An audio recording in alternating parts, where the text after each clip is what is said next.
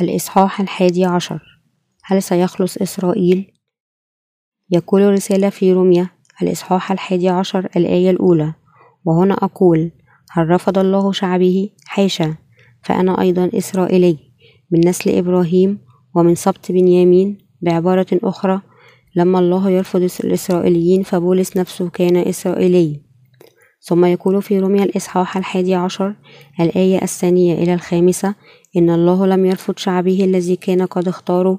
أما تعلمون ما يقوله الكتاب في أمر إيليا لما رفع إلى الله شكوى على إسرائيل قائلا يا رب قتلوا أنبياءك وهدموا مذابحك وبقيت أنا وحدي وهم يسعون إلى قتلي. ولكن ماذا كان الجواب الإلهي له؟ أبقيت لنفسي سبعة آلاف رجل لم يحنوا ركبة للبعل. فكذلك في الزمان الحاضر ما تزال بقية اختارها الله بالنعمة. كما أخبرنا الله بأن إسرائيليين كثيرين سيرجعون إليه بالإيمان بيسوع وسيخلص العديد من اليهود من أثامهم ولابد أن نؤمن بأنه عندما يأتي نهاية الزمان سيخلص عدد عظيم من الأمم من أثامهم بالإيمان ببر الله والمجيء إلى يسوع المسيح. سأل بولس أما تعلمون ما يقوله الكتاب في أمر إيليا يشير بولس هنا إلى حقيقة أنه في نهاية الأيام سيؤمن الكثير من الإسرائيليين في بر الله الذي يأخذ أسامهم. كما يخبرنا الكتاب المقدس من خلال كلمة الله التي تنبأ بها إيليا أن العديد من الإسرائيليين سيقبلون يسوع المسيح كمخلص شخصي لهم ونحن نؤمن بهذه الكلمة. يرمز العدد السابع في الكتاب المقدس إلى الكمال فقد خلق الله هذا العالم في ستة أيام وارتاح في اليوم السابع. كما وعد الله أن يبقى له سبعة آلاف إنسان لم يسجدوا للبعل هذا يعني بأنه سيكون هناك العديد من الإسرائيليين الذين ينالون الخلاص من أسامهم بقبولهم ليسوع المسيح كمخلص شخصي لهم آمن بولس بأنه سيخلص الكثيرين من شعب إسرائيل عند توضيحه لعلاقة الإسرائيليين بالأمم هل تعصروا ليسقطوا؟ هل تعثروا ليسقطوا؟ قال بولس في روميا الإصحاح الحادي عشر الآية السادسة إلى الثانية عشر؟ أنه لو كان الإسرائيليون قد قبلوا بالكامل حقيقة أن يسوع كان هو بالفعل مخلصهم ما كان يمكن أن يكون هناك عصر لإنقاذ الأمم لأن عدم قبول الإسرائيليين ليسوع كمخلص لهم سمح للأمم أن يكون لهم فرصة للخلاص بإنجيل الماء والروح حيث أراد الله بهذا أن يثير غيرة الإسرائيليين من الأمم الذين آمنوا بيسوع وأصبحوا أولاده فيبدأ الإسرائيليون بقبول يسوع كمخلص شخصي لهم. ويقبلوا في النهاية حقيقة أن يسوع المسيح كان هو بالفعل مسيحهم المنتظر. إذا كان الجذر مقدس هكذا الفروع مقدسة أيضا. رمي الإصحاح الحادي عشر الآية الثالثة عشر تقول فإني أخاطبكم أنتم الأمم بإني أنا الرسول الأمم ممجدا رسالتي. قال بولس أنه مجد رسالته كرسول الأمم. فأراد أن ينقذ شعبه الذي هم من لحمه ودمه بإثارتهم ليغاروا من الأمم مولودين ثانيا. فإذا كان إبعادهم فرصة لمصالحة العالم فماذا يكون قبولهم إلا حياة من بين الأموات؟ وإذا كانت القطعة الأولى من, العج... من, الع... من العجين مقدسة فالعجين كله مقدس. وإذا كان أصل الشجرة مقدسا فالأغصان أيضا تكون مقدسة. رمية الإصحاح الحادي عشر الآية الخامسة عشر إلى السادسة عشر. هذه الفقرة تعني أنه إذا كان إبراهيم جذر الإسرائيليين قد خلص ونال بر الله بالإيمان بكلمته. إذا ما زال هناك احتمال لخلاص الإسرائيليين الذين هم فروع إبراهيم. في نفس الوقت حذر بولس الوثنيون المولودين ثانيا من التباهي بكونهم شعبا مقدسا لله كفروع شجرة زيتون تأخذ حياة جديدة بتطعيمها في شجرة زيتون محروسة. كما يؤكد في رسالة روميا الإصحاح الحادي عشر الآية الثامنة عشر لا تفتخر على الأغصان وإن, كانت تف... وإن كنت تفتخر فلست أنت تحمل الأصل بل هو يحملك. لقد أصبحنا شعب الله لأنه خلصنا من أثامنا بالإيمان ببر الله لكن إذا تركنا بر الله واستهنا به فسنترك أيضا لكننا لا يمكن أن نفعل هذا لأن يسوع قد أتم كل بر الله.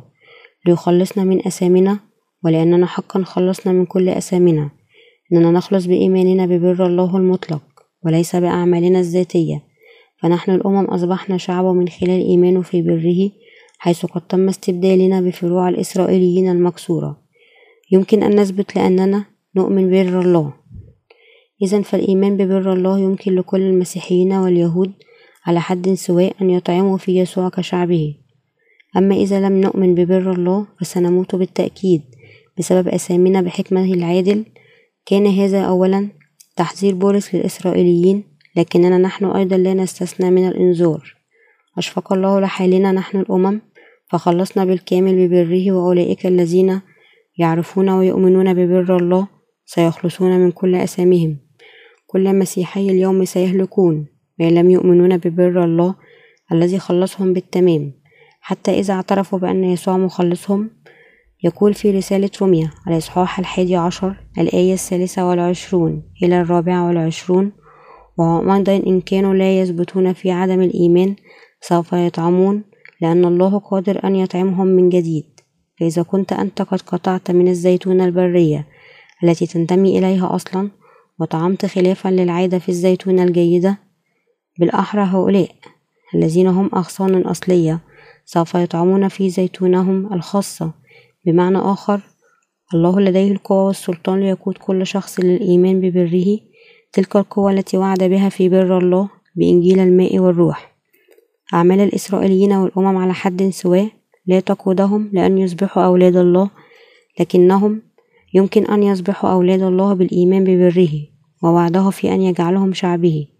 بر الله يرفض تماما بر الناموس لأنه ببر الله سيخلص بالإيمان كل من الإسرائيليين والأمم في أنحاء في كل الأنحاء على حد سواء.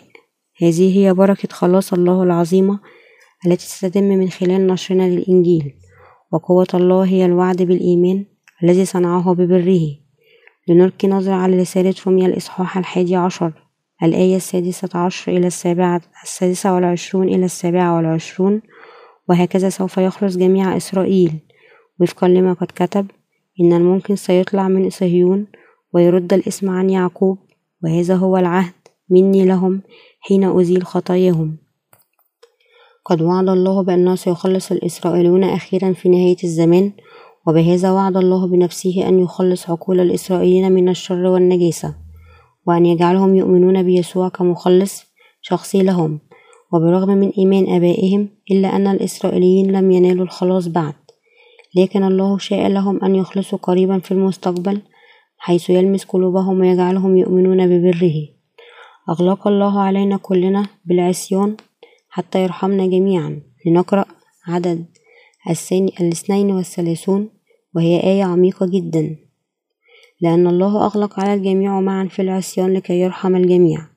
الجميع يعصون الله ويقفون ضده ويعايدونه ولا يمكن لأحد أن يطيعه بالكامل. لكن السبب الذي لأجله أغلق الله علينا كلنا بالعصيان هو لكي يشفق علينا ويحبنا كما هو مدهش ومذهل هذا الحق. ومن هذه الآيات يمكننا أن نفهم لماذا أغلق الله قد على البشر في العصيان. كما عجيب تدبيره الله وضعنا كعصاه لكي يكسونا ببره التام وحبه الرحيم. يمكننا فقط أن نؤمن به ونشكره لأجل مشيئته العجيبة. ترك الله الإسرائيليين في العصيان ليمنحهم حب بره. ما زال الإسرائيليون ما يستهينون بيسوع ناظرين إليه. كمجرد رجل من الناصرة كما يستغله المسيحيين الأمم كوسيلة لجمع الأموال.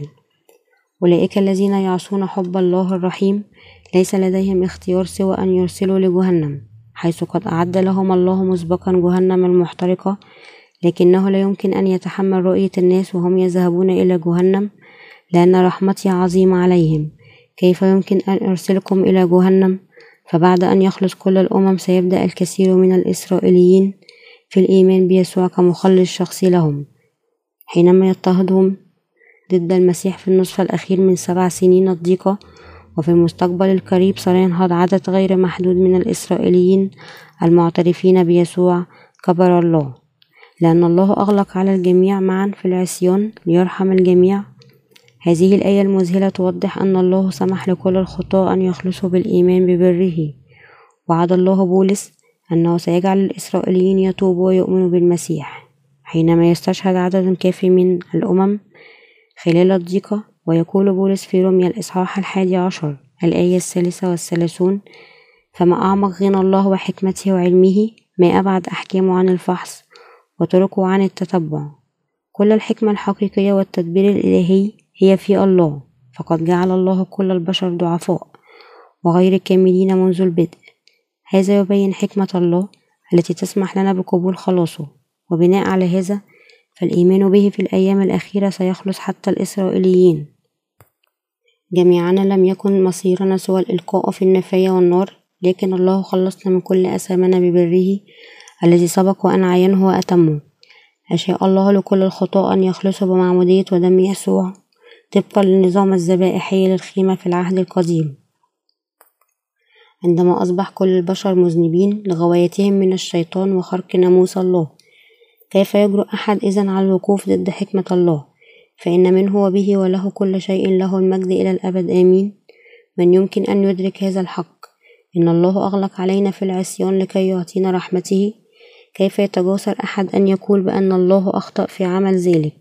لا أحد له كل المجد والحكمة الإلهية إلى أبد الآبدين.